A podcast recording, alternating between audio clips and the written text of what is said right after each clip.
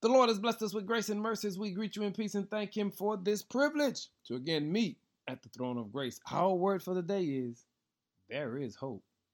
In Hebrews 4, verse 16 says, So let us come boldly to the throne of our gracious God, and there we will receive His mercy, and we will find grace to help us when we need it most. Hey, family, can I share this with you? Grace and mercy is always available to us. Regardless of what you're going through or may have to deal with, let me remind you of this fact there is always hope because grace and mercy is always available.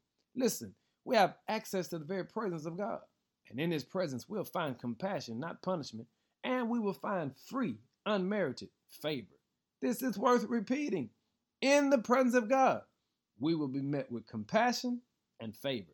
Hey, family, don't miss what the writer is saying. He's saying, if you've accepted Christ, if you are a believer, let us come boldly to the throne of our gracious God.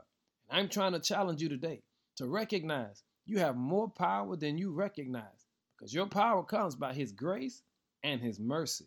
There, you will always receive more than what you deserve. Let me say it one more time. There is hope. For what you're fighting right now, there is hope. For what you're struggling with right now, there is hope for this obstacle you're trying to figure out how you're going to make it through, there is hope. For this family situation, there is hope. And family, I need you to recognize God will always give you what you don't deserve. It's through his grace and mercy. So the writer says, So let us come boldly to the throne of our gracious God. Be blessed today. And remember, there is hope. In Jesus' name, amen.